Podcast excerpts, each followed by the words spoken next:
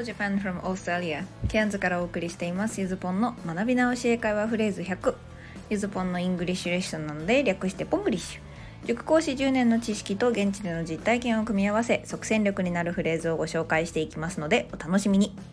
それでは今日も Let's enjoy Ponglish さて前回はえそれありなんだみたいな、まあ、文法的にねそんな like の使い方をご紹介しました、まあ、彼猫みたいね。って英語で何て言うでしょう？He is like a cat He's like a cat まあ、この like には前置詞としてほにゃららのようなという意味があるんでしたね。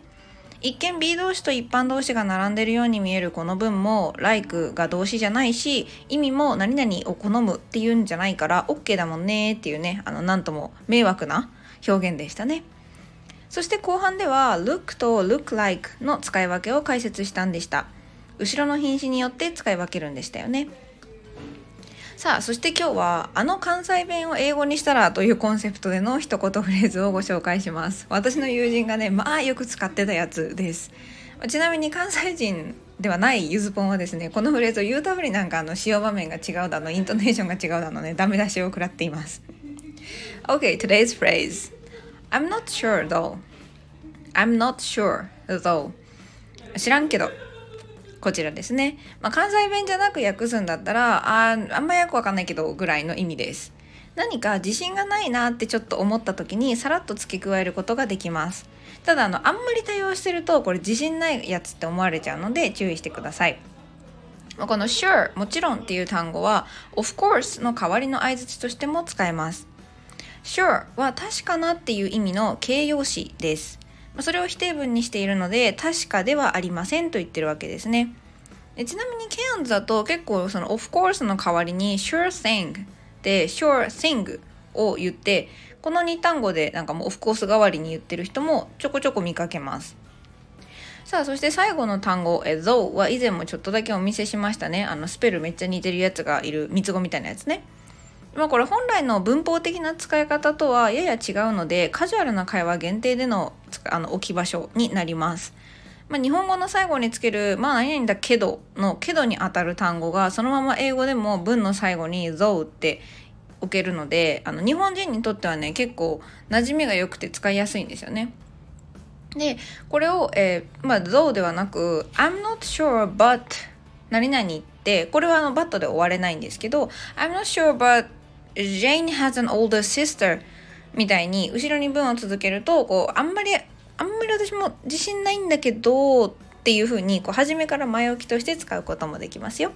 なので今日のフレーズとして使うんだったら Jane has an older sister、um, I'm not sure though こんな感じでジェーンってお姉ちゃんいなかったっけ？あ多分だけど。って言ってもいいしこれをバットを使うのであれば um, I'm not sure But Jane has an older sister. ああ、多分だけどジェーンとお姉ちゃんいると思うよ。なんて感じで言うことができます。どっちでも大丈夫。ただまあ後半の I'm not sure though って言った方が文が分けれてるのとなんかもう思い出した時に付け足せるのでね最初から全部の文考えて言わなくていいのであの英会話には向いてるかなと思います。まあ、ついつい I think ばっかり使いがちの、まあ、私を含む皆さん。次からはねこれもレパートリーに加えられると表現の幅が広がると思います。さてそしてプラスアルファ今日のコーナーでは though このね見間違えられやすいこいつを紹介していきます。これは今日の Today's Phrase でご紹介した通り何々だけどっていう意味です。ただもともとの使い方は after や when because と同じで日本語で付けたい文の前に置きます、まあ、これがちょっとややこしいんですよね。えっ、ー、と29番。after you っていうフレーズの時に、まあ、after の使い方ご紹介したんですけどその after とですね though は本来同じ使い方をします。なので今日のフレーズでの使い方があのカジュアルに崩された使い方なんですね。で、正しい使い方で言うと、例えば、I like strawberry chocolates, though I don't like strawberries. こういう人いませんあの、I like strawberry chocolates. いちごチョコは好き。though I don't like strawberries. いちごは好きじゃないけどね、と。こんな感じ。ただ、まあ、日本語順が全く異なる日本人からすると結構この使い方を込みでとっさに一文ポって作るので慣れるまで難しいんですよね。まあ、when と同じって思ってれば when が使える人にとってはそんなに難しくないかもしれないです。でまあ、ただそこでこの「像」っていう単語限定にはなるんですけど日本語みたいに文末に置けるようになってるよっていう、まあ、付け足し感が強くなるかなこの後ろ最後に「像」を置くとね。はい、なんでまあ言いたいことはほぼ一緒なんですけど「I like strawberry chocolates」uh, I don't like strawberries though っていうこうなんか足してる感伝わりますかねあの最初の I like strawberry chocolates though I don't like strawberry だだと日本語にするとなんかまあいちご好きじゃないんだけどいちごチョコは好きなんだよねってまあ、文として全部一気に言ってる感じで I like strawberry chocolate I don't like strawberries though これに関してはあいちごチョコ好きなんだ。まあいちごは好きじゃないんだけどさ。っていうこの、まあ、日本語でもなんだろうそれを伝える順番のニュアンスの若干の違いなので内容としてはま同じです。で同じような逆説を表す単語にバットがありますけど、まあ、実際バットの方が日本人は使いやすいです。普通につなぎたい文の真ん中に置けばいいので「あのしかし」とかとね「でも」と同じように使います。